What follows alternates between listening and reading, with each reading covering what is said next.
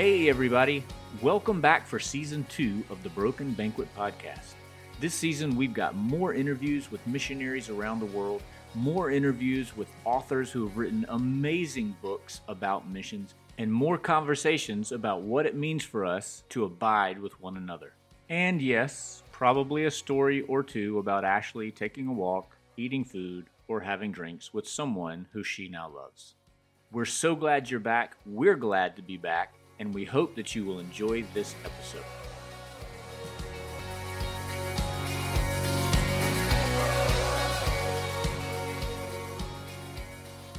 Well, so before we we get into the interview, I just want to if kind of back up just a little bit and say we are on location for the first time ever Yes. filming recording an episode of the Broken Banquet podcast. I'm not in Costa Rica. You are not in Shreveport.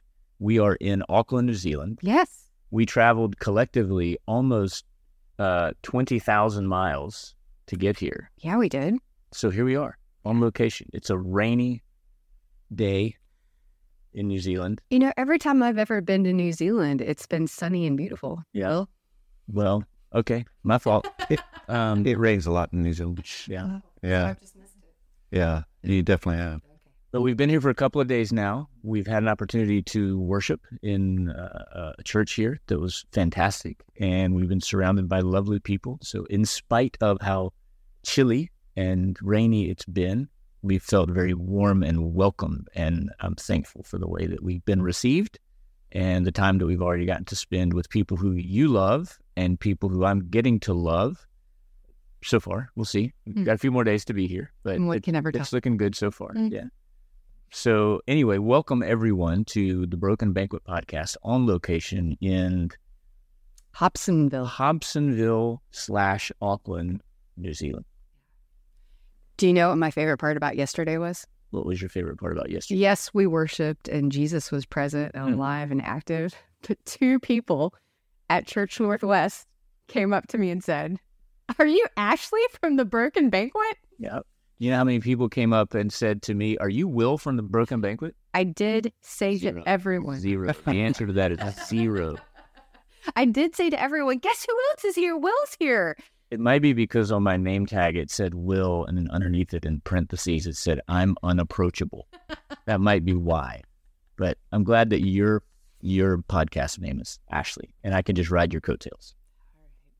Hey, Wil, guess who's on the Broken Banquet podcast today? Who's on the Broken Banquet podcast? Miki and Randall. Really? Brooks. Miki and Randall. Thank you guys so much for being on the Broken Banquet podcast. Great to be here. Yeah, Do you know what I want to start with? Tell me, Ashley, what do you want to start with? Let me tell you how I first met Miki and Randall. Okay. Hey, do you remember our friend named uh, John Woodward? uh, of course. Right. So John Woodward and I had taken a walk, and then one day we decided that we wanted to be partners in ministry for life. Mhm. And he said, "Hey, I'm going to be the new executive director of South Pacific Christian Fellowship." And I said, "Awesome! Does that mean I get to go to Australia and New Zealand?" And so, yes, I get to go to Australia and New Zealand for the very first time. You should have seen me. I was like a five-year-old waiting to go on, you know, my first ice cream store trip. So we arrive in New Zealand Mhm. and we get picked up by Randall. And it was wonderful. I don't remember anything about that day, but I do remember that he took us to a hotel. Sorry. Siri is dictating everything that you're saying like you're asking Siri a question. So I don't know we just want to let Siri roll with it and see what she's going to recommend you do. No, she says, sorry, I'm not sure about this. I'm not sure about him either. I'm just glad you guys are very professional about that. Yeah. I'm, what, this whole Got a lot, lot. casual but not tangible. It's really, I'm, I'm Pretty starting to see the, the borders of It's that. very relaxed. We've been accused of a lot of things. Professionalism and not what it- So I don't remember anything else about that day except for this wonderful, lively, amazing human being named Miki soon came to our hotel maybe to pick us up for dinner. I loved our time together because we had a meal. Uh-huh. Uh, we walked in the parking lot, so that was a walk. Did you have drinks? I don't think we had a drink, but I got to get to know these these couple of people named Randall and Miki Brooks. And guess what? What, Ashley? We're in New Zealand now, and they're sitting right in front of us. Wow. Well, hey, welcome to the Broken Banquet podcast. Wonderful people who have shared meals and walks and other fun stuff with Ashley. How are you? Doing great. Yeah. Yeah. it's a beautiful day in New Zealand. It's a typical day in New Zealand. Typical rainy day in New Zealand. You just get used to the rain. You know the name for New Zealand in Maori? No. Aotearoa, which means the land of the long white cloud. Mm, Oh. That, there you go. yeah. Welcome to Aotearoa. Listeners, if you could look out our window right now, it is just a long white cloud. That's pretty accurate. Pretty accurate. So tell us a little bit about who you are. Tell our listeners a little bit about who you are. Well, it's been mentioned my name is Randall, but actually my name is Randy Yes. from America. Would you please tell them what it all means? Well, uh, Randy in Old English means something different. And when we first arrived in New Zealand 20 some years ago, uh, the older people just couldn't say the name Randy. So, They'd blush and giggle. so there's an All Blacks player, a rugby player that was famous named, named Tane Randell. So I thought, oh, Randall, Randall will work. So they can just call me Randall. And so I've always kind of been known as Randall in New Zealand, but my given name is Randy Noel Brooks out of America. And uh, Miki loves my name. I do. I do. It's one of the first things I realized about him because I knew what Randy meant from growing up in South Africa, which, can I say it? Yeah. Okay. It means horny. Like, And Noel, you know, in French, if you put a little thingy on it, is Christmas. While Brooks in Afrikaans is actually woman's underwear. So put it all together and you have horny Christmas panties. Wow. I married horny Christmas panties. It is a wonderful icebreaker. It makes him very approachable, and it's how we start most parties. I just put that on my name tag. Yeah. Very approachable. But that doesn't say who you are. I'm just a guy hanging out in Auckland, New Zealand with my wife, Miki. We first came to New Zealand in 1997, in uh, January of 1997, when I was 26 years old, to be the expert in discipleship in small groups. Because I had gone to a small group training seminar one afternoon, Mm-hmm. and then I came to New Zealand as an expert. You were overqualified. So I was very qualified for that. Yeah, yeah. But thankfully, uh, God wanted to plant a church here in Auckland in spite of us, and so it happened. And you're from Colorado. I'm from Colorado Springs originally. Yeah. Then I went off to a small Bible college in Nebraska called Nebraska Christian College. Is that where you met someone? I will let Miki share that story with you, but yes, I met my lovely wife at Nebraska Christian College. Her dad had come back to be the uh, missions professor at Nebraska Christian College. I met Miki the summer before she started school, you know, because I needed to get a head start on all the other guys. Tell us who you are. So I'm I'll call myself a global girl. I was raised in South Africa as a missionary kid, born in the great state of Minnesota, as you can tell by my accent. Mm-hmm. And yeah, my parents, when I was seven and my brother was five, were invited to come to South Africa and work. And this was during an apartheid in South Africa. So basically, all of my formative years were during an apartheid in South Africa, which sets some interesting things in your heart and mind. But it also makes you a third culture kid, which, you know, it's a little on the different side, and that's okay. And we're going to get back to all of that. Okay. So, Awesome. This is the shortened version then. Um, so, being a third culture kid, having a real heart for Africa, my plan at 18 years old, because I knew all the things, was to go to America to Bible college and get a husband, because that's where I was told you get the good ones, and go back to Africa. Now, this is early 90s, so I was going to open an AIDS orphanage because Southern Africa, this was the age of AIDS babies. And um, God had some very different plans for me because the summer before I started school, I met this incredible man and felt deeply in love. Um, his only flaw was that God had called him to be an American preacher, and he had no plans to leave the United States of America. and his name meant horny Christmas fan. His name meant horny Christmas panties. That should have been the first sign. Um, but like I said, it makes him approachable. Um, and so I dove right in and um, actually had to pray about it. I took a week. I prayed, I cried, um, and just had this real sense of peace that if God could equip me to open an orphanage in Africa, he probably could equip me to be an American preacher's wife. I sat her down one afternoon on campus. I can still picture the bench we sat on there on the campus. And I needed to have this very serious conversation with her because I could tell she had in mind going back to Africa. And I was like, I ain't doing that. So literally, I, I ain't doing that. You were in charge. So I sat her down and said, you know, Miki, if you're going to marry me, you need to realize that we're never leaving the United States of America. Yeah, you're so good. Great boundaries. Great boundaries. Then she burst into tears. They cried for about a week. Wow. well done. Well done. Yeah. Yeah, and then we um, ended up at um, ICOM, which was the missionary convention back then, and this was a couple months after that. And Randy had just he was exposed to a God that you just don't always hear about in um, our Midwestern churches. And this God was working all over the world, and he was doing all of these cool and incredible things. And actually, our view of God can be as big as God can be, which means there's really no limits. And we wanted to be a part of that to this day, he still gives me a hard time because, you know, at the end, they always invite you to come and give your life to missions.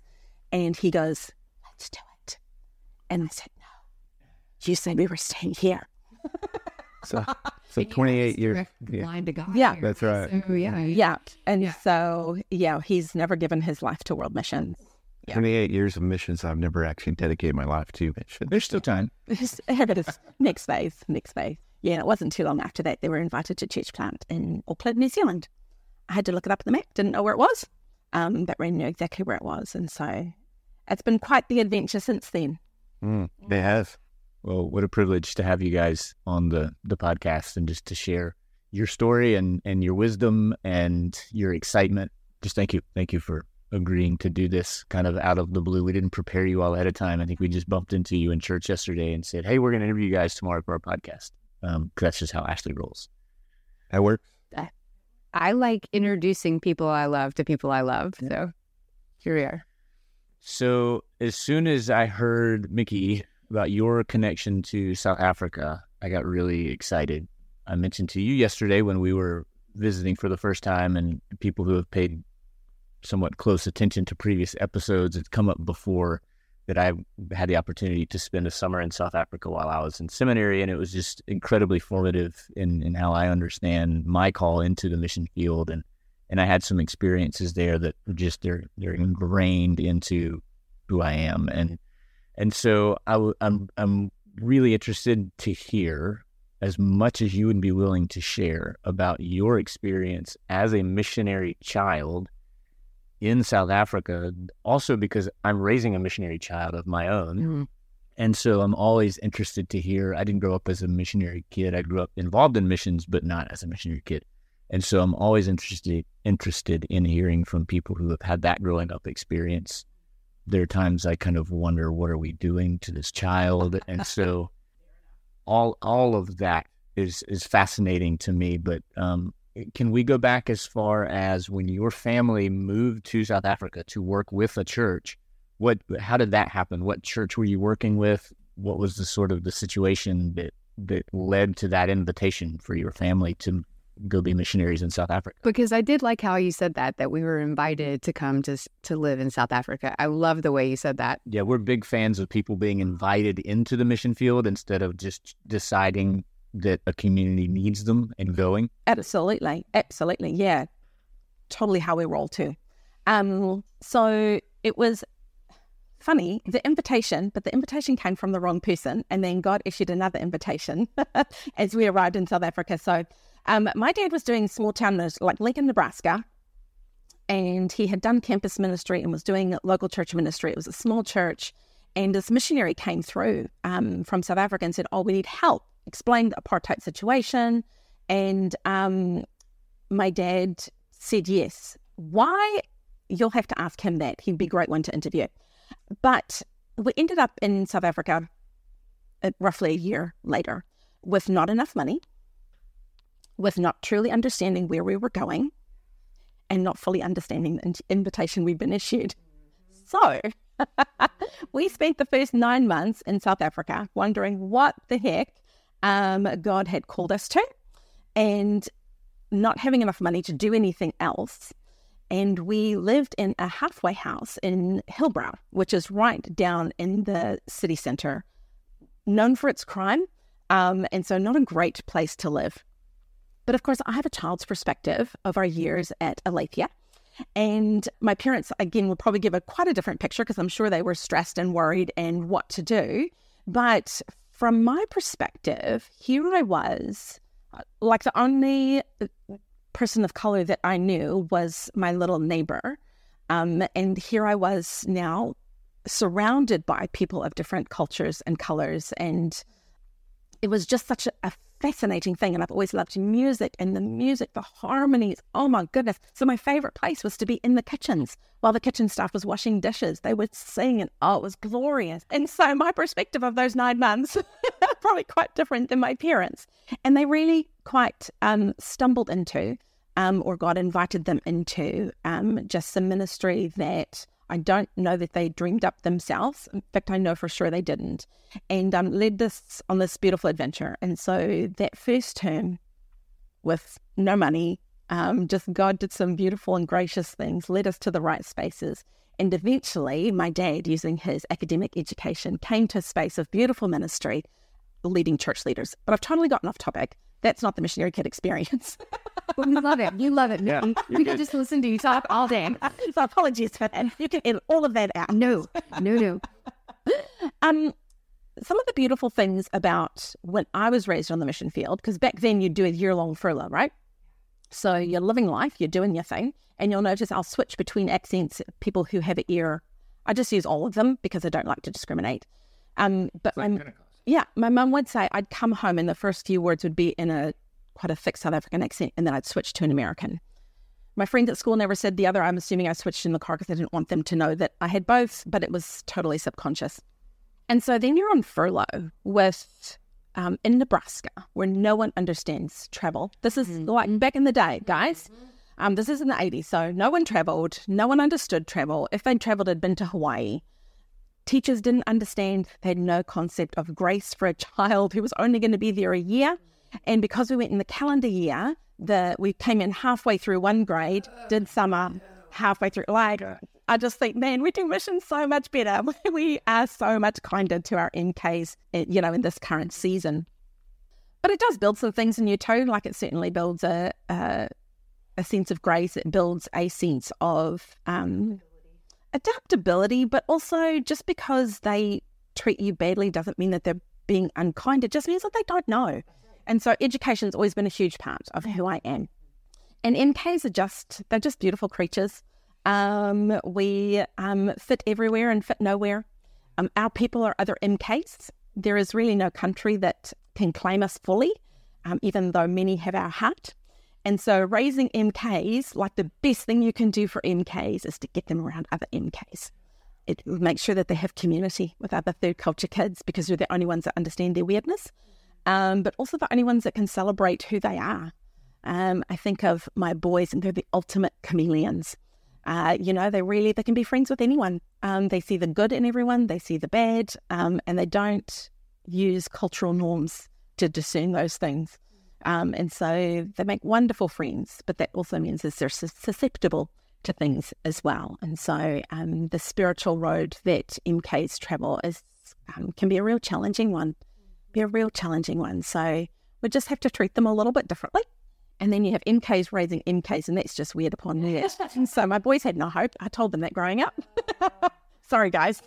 I don't know if you if you do much counseling, but um, I'm going to take your number when we leave, and you may be hearing from us over the next few years. Absolutely, it's one of my favorite things to do. Yeah. You know, and uh, what you were just saying reminds me of one of the reasons why we we just love so much the relationship that our family has with Ashley and her church, and it's because not only are have they connected my family to First Church, but they've also over the last few years connected my family to these other missionary families like the Hutchisons, and we've gotten to spend time with them virtually, but also physically and that's what I kept telling people before we got together for the first time last year when they were saying, What are you guys going to do? I said, We're just going to go spend time with other families that are kind of weird like us, mm-hmm. that are that get it, you know, kind of what we go through. And that's just a huge, huge gift.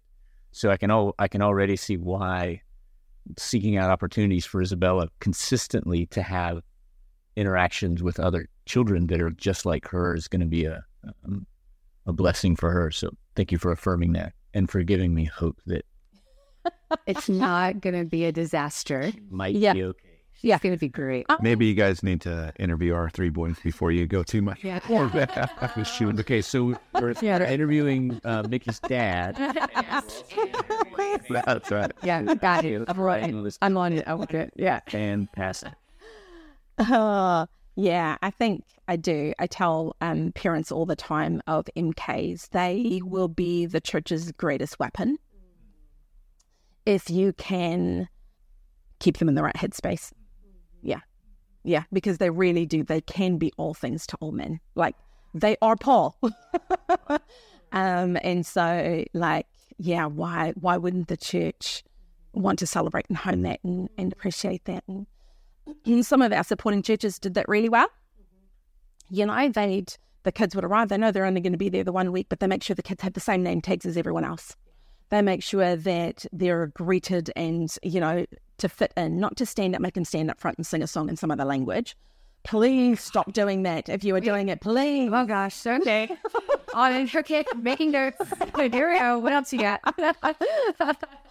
remember choice kids have mana they have their own you know um uh, their their own set of things and some kids want to do it and others are horrified So how about if we if we switch gears a little bit and I want to talk about or hear you talk about church planting. And I'm curious to see just already in my mind if there where are the places where what it means to be a church planter in New Zealand sort of intersects or where things that you learned from your experience as a missionary kid and coming in and out of cultures and sort of not being from anywhere but being from everywhere, how that intersects with being called to plant churches in New Zealand. So where do we start? Where do where does your how where do you want to start? Well, I was just thinking about uh, Miki being a third culture kid because uh, I come in from ministry without having any background in ministry. My family was just a hardworking family out of Colorado. And uh, I actually was a welder and fabricator working in a big manufacturing shop before I ran off to Bible college. Grew up in the church, but uh, had some bad influences in my young adult years and also in the welding shop, but at church as well. So, so I had a desire to just reconnect with God and and headed off to Bible college. But also, I saw Miki because she was 18 at the time, I guess, and um, I just saw Miki a maturity that the other 18 year olds didn't have, and I was a bit older, so I'd gone to Bible college at 21, 22 or something like that. So um, she was just more mature, and you could tell that she she knew a little bit more about the world and about life in general. So that drew me to her, and we could just talk. And I love history and love geography, and so loved learning about South Africa. So that drew us together. Um, and I suppose that's probably my story within getting into church planting and church ministry as a whole. Is just love learning, love growing, just love experiencing new things, love, love, love just different cultures than me, and just getting to know people of other cultures. And we had actually gone to South Africa for a week and then did a seven week internship in Zimbabwe. And so um, Wait, wait, wait, wait. So you went to Africa? We did, yeah. here's another mk tip guys if they go to bible college and they're not going back to their same field they need to do a visit back you got to have that closure trip right Right on. okay Yeah. Okay. just making sure we all know these things Got it. Okay. Yeah. So part of my closure trip, Yeah. I was taking my new man so I could show him all the places they grew up. Also, very important. Yes. She took her new man who was completely ignorant to any other cultures other than Midwest America. And arriving at the airport was just fascinating for me because it was just a, a sea of people, just so crowded with people, and they were all different from me. And uh, and then uh, they had these guys saying, just really helpful, nice guys saying they take our luggage for it. So the second words Miki told me was, "Keep your mouth shut. I'll do all the talking." and she broke out her South African accent, you know, and everywhere we went, oh, South African, you know, just shake their head because they saw me as just this bumbling American, and um, so it was really just uh, such a eye opening experience. But the biggest thing that happened in the traveling in Africa was just that I could sit and pray together and read scripture together with people that were completely and utterly different than me. They grew up different. They different language. They looked differently. Everything was different. But yet we had this one thing in common and it was just Like deeply, deeply moving in my life. And while we were in Zimbabwe, we got asked by the church lead church planter if we'd be willing to come to New Zealand. So that's kind of how it came about. My favorite part of any trip that I go on, and I travel a bit, um, is walking into the church or walking into a small group, whatever the case is, knowing I don't speak the language. I don't know the culture as well as I should, but feeling right at home the minute I am Yeah. there That's right. because we are all we are all united by this common bond of Jesus. And Yeah. it's one of the most beautiful things, no matter where we are in the world. It's an incredible experience. Yeah. yeah. Felt that yesterday. Of course, the language was the same, and so that was helpful. But still, and being this far away from home, but feeling at home, and, and what a, a miracle and a gift that is. For me in South Africa, it was the first time I took communion. I was traveling with a student pastors way, way out in the middle of nowhere. I'd only been there for a few weeks, so I still wasn't really sure about much of what was going on. It seemed like they were choosing to speak all the other 11 languages more than English, so I just had no idea what was going on, of course. And, but when we sat down at the table, I was just like, oh my gosh, Hmm. they've been sitting next to me Oh. every time I've ever taken communion. And, and it changed everything. I mean, it changed what the universal body of Christ means to me. And so now, what we're doing in Costa Rica, everything we do in Costa Rica is built on top of that understanding of how we're bound to one another, to Mm. communion. And I'm so glad we got we got to take communion yesterday at church. I wasn't expecting it. I'm sort of programmed to think first Sunday of the month, first Sunday of the month, first Sunday of the month. And so when I realized towards the end of it, I was like, wait a minute. It sounds like they're getting ready for us to have, and I looked back at the back and saw the plates. Yay! Yeah. And I think, um, I mean, a phrase that we use often in missions is respectfully curious. And curiosity is Rand's secret weapon. Um, he is very curious. Way to go. He uh, and God's just done this beautiful job of weaving a life of experiences that he can be curious about just about everything and knows just enough to spark conversation just about just about anything. Um, and so when you're church planting and you're meeting people and you're trying to get to know people and you want to be genuine and it has to be authentic, right? Um, just because you have coffee at the same place and talk to the same guy doesn't mean that they actually want to have you as someone you know. Um, and so that 100% has been woven into um, church planting, and that's just naturally who he is. It's talk about, you know, we use the scripture from, is it John, where Peter and John, they said, oh, they're unschooled and ordinary, but they've obviously been with Jesus. Acts Um, 12. Uh, yeah. And uh, yeah, it's it's that space of we just we just try to take Jesus wherever we go. Um, but the communion thing is such a huge part. Uh, and I grew up in the townships, not understanding a word of what went on at church for hours and hours and hours. Yeah. um, but yet you knew what was going on at church, right? So church planting. Yeah. Should we talk about that? I was like, that sounded, sounded like, you know, some like How about the street sweeper going around? Oh, that's nice. Yeah. Okay. Yeah. well, it's almost Halloween. We had a big party. So, So church planting, so we focus. we came to New Zealand in 1997 to launch this new church with a team of uh, four Americans eventually. Um, we had a senior pastor, church, lead church planter, myself who was doing discipleship, and uh, another guy who was doing youth ministry, and, and another one for worship. And uh, we were here about a year and a half before the church started. But back then, if you put your mindset in a whole brand new thing of church growth movement that's happening with church planting and Willow Creek and Saddleback had just written their books, you know, and just were really the main, yeah, just the main churches on the scene, you know, for church growth, and everybody was kind of in awe of these big mega churches, and and uh, so we were the first church plant in New Zealand to kind of take that Willow Creek model of seeker driven, and then you do a believer service later on in the evening, and so when we launched in April of 1998 at Easter time, we had 400 people show up on our first Sunday, and we had done uh, we'd sent out. Well, for one thing, no one was even doing color printing here, so we we came in with all this color printing and all this marketing. We were very. we did things back then that you can never new, do now because it was just so fresh and new back then, you know. Um, and particularly in New Zealand, it was just this. Uh, it was different than it is now in terms of the size of population and what they were expecting. And so, so we launched and ended up with about 200 or so, 250 people maybe, kind of from there out, and grew this church. But for me and for Miki and I, it was our first full time ministry, and so we were jumping into something that was, uh, That's with Matt. yeah, yeah. It's unbelievable to think I now was 22 and he was 26. they trusted us for leading a church of any kind.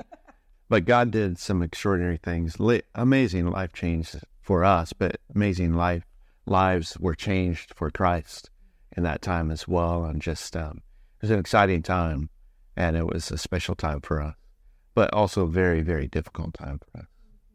So church planting is um, is challenging in and of itself. Doing it cross culturally is another level. And then um, I think back then no one had support networks in place for missions. Well, we didn't for sure, but I think that the support networks were really just developing back then as well. So, so we didn't have a lot of support on the ground necessarily. So we ended up staying about two years, two and a half years, I think. And we knew we were coming cross culturally, but because I'd grown up in a Commonwealth country, New Zealand was a Commonwealth country, this felt much more like home than America ever did for sure, anyway. for Miki. And so I think we made a lot of assumptions, and we do, we fit, culturally, we fit very well into New Zealand, but there is still a cross cultural element as well.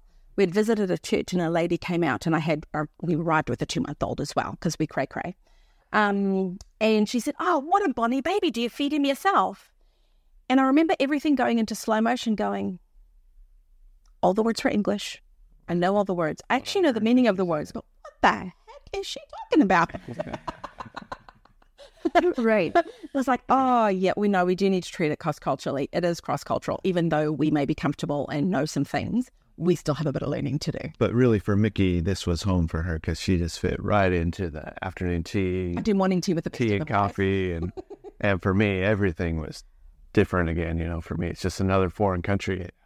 After going to Africa, I was ready for it, but yeah, but we explored the city and explored New Zealand and just fell in love with the place and the people and and became as much as I could Kiwi. You know, in the sense of just really melding into the culture as much as I could. But even today, you know, Miki gets asked all the time where she met her American husband. And, and we've been here 25, 26, 27 years. No, we'll be 28 next week. Yeah, that's 20, 28 years. And to this day, I still have people that will proceed to tell me what to expect living in New Zealand because my American accent. So, so I'm like, oh, it's really kind of annoying when I'm with Miki. I will say that one of the things I, I loved about you from the first moment I met you is how much you have embraced uh, the culture and your commitment to learning the language of the Maori people um, and getting into the history and and what that truly means. So, you, what, can you tell us a little bit about your journey into uh, learning the language and Yeah, the journey with language, I wish that I would have started it a lot earlier, but there's really a renaissance of the Maori language within the wider New Zealand culture, only really happening now in the last 10 to 15 years, probably. So, yeah, it would have benefited me had I really wanted to learn the language to learn it earlier. So, but I'm trying to stick it into my brain now, and I've been studying for about, well, Miki and I first took levels one and two, I don't know, five years ago.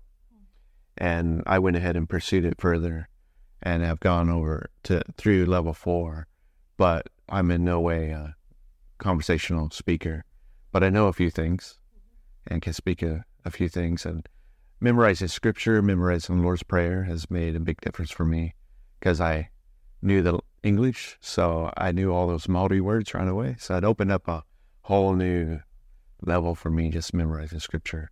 But just wanting to honor the people of the land of New Zealand, the Maori people, and and also I just love learning, love learning about the cultures, the people, and and um, yeah, New Zealand has played such a deep and personal and special part in our lives and uh, I wanted to make that part of my life as well. I'm I'm thinking about what the story you told about the woman asking you if you feed your baby My bunny baby. all by yourself. but I was talking to somebody since I've been here. It may have been John Woodward. I think I was commenting on how this I've never traveled so far away to go somewhere that looked so similar to where I had left from. You know what I mean? And and he was talking about how challenging it is when everything sort of looks the same. And so for the missionaries, it sort of feels the same, kind of feels easy until all of a sudden you crash into something cultural that's not at all the same. And how it's almost that would, I think, to some degree be harder than going somewhere where you know it's going to look different, it's going to sound different, it's going to feel different. Everything about this place is going to be so different. And so you sort of prepare yourself for that, right? Which has its own challenges, but then it's just a different kind of challenge to go somewhere that looks and feels and sounds so similar, but then all of a sudden you realize that there's stuff that's I am in a different place, and and honoring what's different about that place when it's so subtle, but so still important to recognize. Because it would be really we've talked about just minding the missions gap. It's not about saying, you know, there's there's a difference let's just carefully step over it and act like it's there. it's about being mindful of that gap. Let's dig into that difference. And when the differences are subtle, that takes more work. I think it would maybe be, and maybe I'm wrong about this, but would it be easy as a non New Zealander to just kind of live here and sort of ignore the things that are different, you know? Absolutely. Just go about your business. Absolutely. And because you have so many different cultures represented, it's really easy to find other cultures that align with what you want to do in your Americanness um, and ignore the um, Indigenous culture um, and certainly ignore just good old fashioned Kiwis. Um, it's, yeah, it's, it's interesting because it's kind of like driving. So we drive on the left over here, which is the right side. Uh, and you're fine when you first get here because you concentrate so hard on staying left that you keep reminding yourself to stay left. We always say the danger point is when you think you've got it. That's when you tend to end up driving on the right. The cultural stuff's the same. You arrive, everything looks different. There are some different smells. We do morning tea. Um, they use a few different words, and you're fine while you're thinking about it. It's when you get a little bit comfortable and you think, ah, I've got this. That's usually when you step in it. Or you forget being to be curious. You forget to you. It, this is a lifelong journey. Um, you have to keep learning. We learn new things about um, New Zealand, and and everyone's different. And Kiwis travel a lot, and so they pick up a lot across the world as well. So you've got kind of base culture, and then all the little things that added on top. And Um, cultures change and develop and grow. There's so many other cultures influencing New Zealand now. So New Zealand itself as a culture is also changing. So you kind of have to keep up with that because New Zealand is very far away from anywhere else on the bottom of the globe and uh, out in the middle of the Pacific Ocean. And they were very far away from accessibility to other things back then. But the internet's changed that by globalization. So, Yeah. yeah, but we're still, uh, you know, the, we're still pretty far away when it comes to if the satellites all go down. You know, we're, we're a long way away. Um, I was going to say for culture though, that the culture usually um, it doesn't slap you in the face like it does if you go to maybe the developing world cultures or something that's very different from where you come from. Because you're right, New Zealand looks similar to to America, and they drive cars, they live in houses, but the culture creeps up on you. The culture shock side of it creeps up on you, and just suddenly hits you. You're in you're in the store and you can't find what you're looking for, and it, you know Miki just one day just started crying. Like, what's going on? Just can't find what I'm looking for. You know. Yeah, that's right. I always tell people when they go to the field, like nine months in, you're going to call me, you'll be standing in the supermarket and you can't find something and you'll be crying. Perfectly normal. I'll walk you through it. We're all good. I know, I know that you you're involved beyond just here in Auckland, right? In in the wider South Pacific area, and I'm curious to know how. Cause I'm curious. Curious. He's the curious one. Yeah, that's good. You mentioned things changing. You also mentioned the the kind of church planting model that you all used 30 years ago, almost 25 years ago, when you planted the church here. How much has the mentality around church planting and effective ways to plant churches changed? And how different is it in the different? Uh, you are you also are, are connected to church planters in Australia. How how different are those models now than they were when you all planted? Was it Shore Community Church? Yeah, we planted. We helped to plant Shore Community Church, and uh, as I said, we stayed about two and a half years, and then um, actually moved back to America. And I thought I'd get out of ministry altogether. My father-in-law Was that good of an experience for you? It was a tough experience. Great Yeah, first yeah. start. Uh, the ch- we love the culture and the people, and we were heartbroken to leave because we fit so well into the culture here.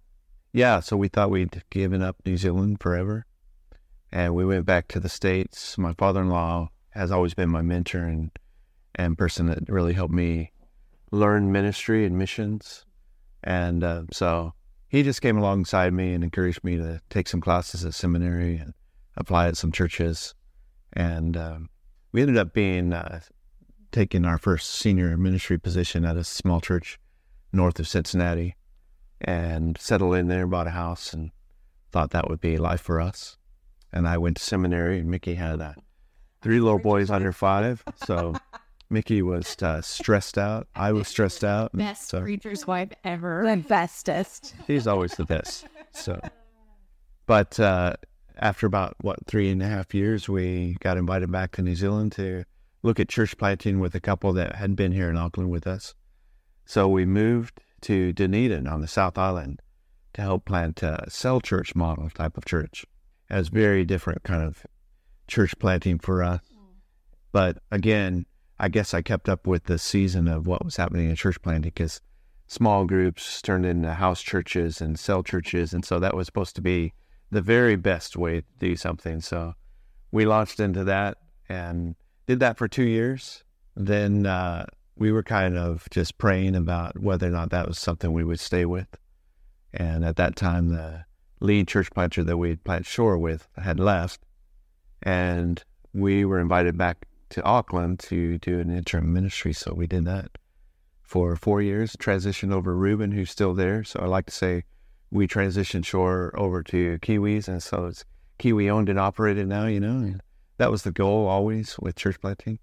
But in terms of models of church planting, um, we've been through several ourselves and just watching church planting from a distance, but also I've been involved with recruiting lots of people to come to New Zealand and Australia and recruiting church planters.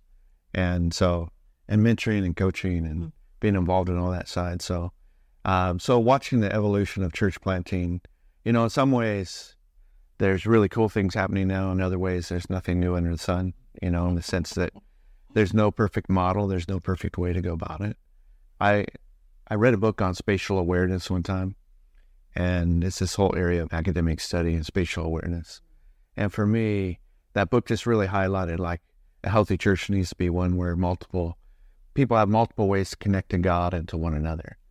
And so, in as much as you can do it as a church, providing multiple ways for people to connect.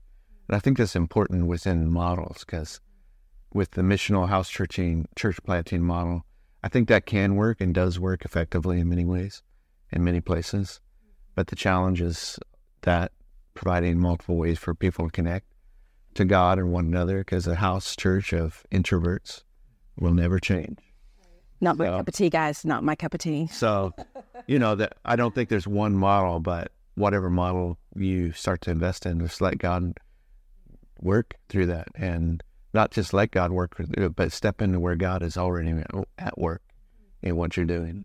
And I think the important thing, and I know you walked a church plant through this, is to not be stuck on your model. You do have to be able to pivot. I mean, our God is not, very rarely does he pick a plan and stick to it, except for the plan. You can never stop listening to what God wants for any particular church plant because it is his church plant.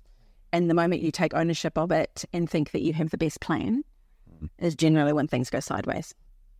None of that speak to your whole uh, what you said earlier about intentionality. So being just so intentional about the differences and knowing every day that you're going into it with an intentionality of saying, I need to be aware of this. I need to be aware of this. I need to be aware of this. Just like when we go into a room, we're like, I want to make sure that I listen well today. I want to make sure that I involve other people today. I want to make sure that I'm listening to God today. Like, what are the things that I need to be intentional about today so that I can move forward well?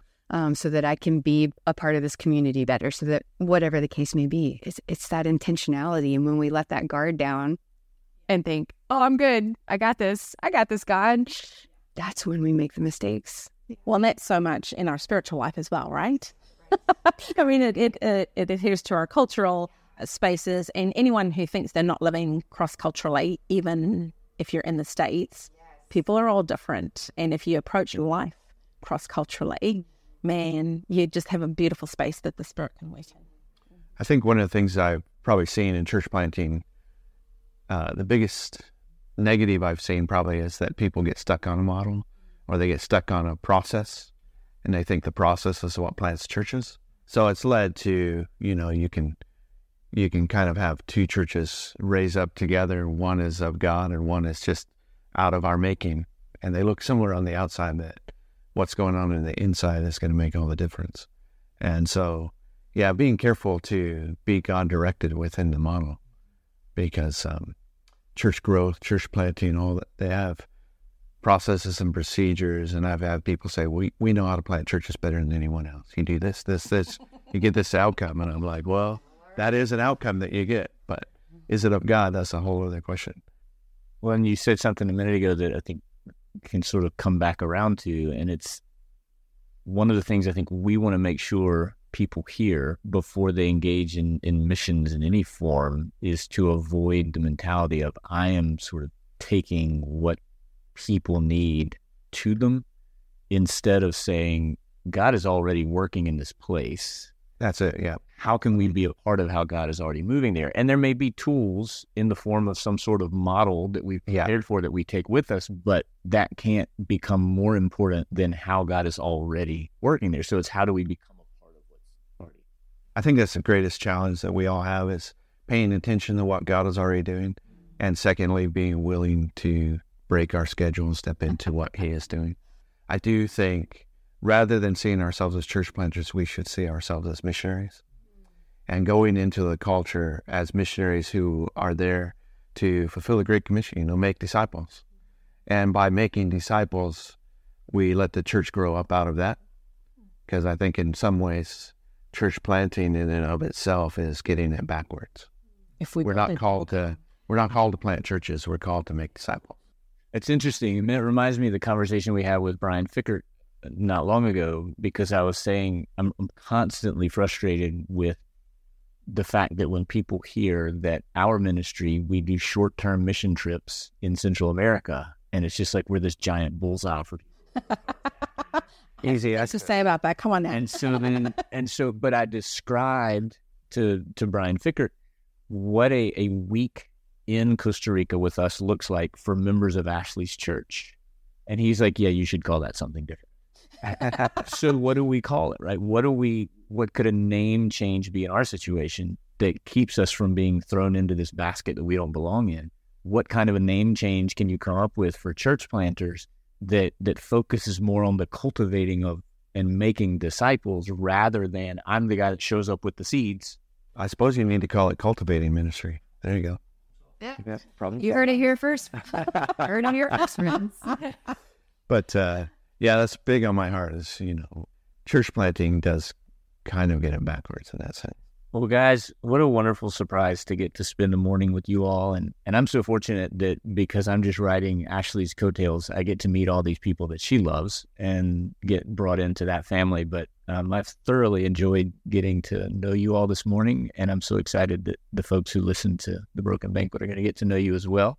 We would love to see you in Costa Rica sometime or wherever else our paths might cross. Um, but yeah, thank you for taking the time on this beautiful um, New Zealand morning when you could have been doing anything else and you decided to come and sit in our mobile studio with us? look, I grew up in Africa and rain is a sign of God's blessing on an event. And so I was so glad that God rained on this morning. So just take it as God's blessing yeah. on what you're doing. And yeah, thank you for the conversation. Thank you for the conversation. Thank you for saying yes. Would you like me to share a Bible verse in Maori? Yes, Would love that. Blessing all of it. Yeah. Yeah. Ko te aroha hei te mea tinihanga kore, kia whakariha riha i te kino, kia u ki te pai. It's Romans 12.9 that says, uh, let your love be genuine, hate what is evil, and cling to that which is good. Cling friends. Thank you, Miki. Thank you, Randy. Great to be here.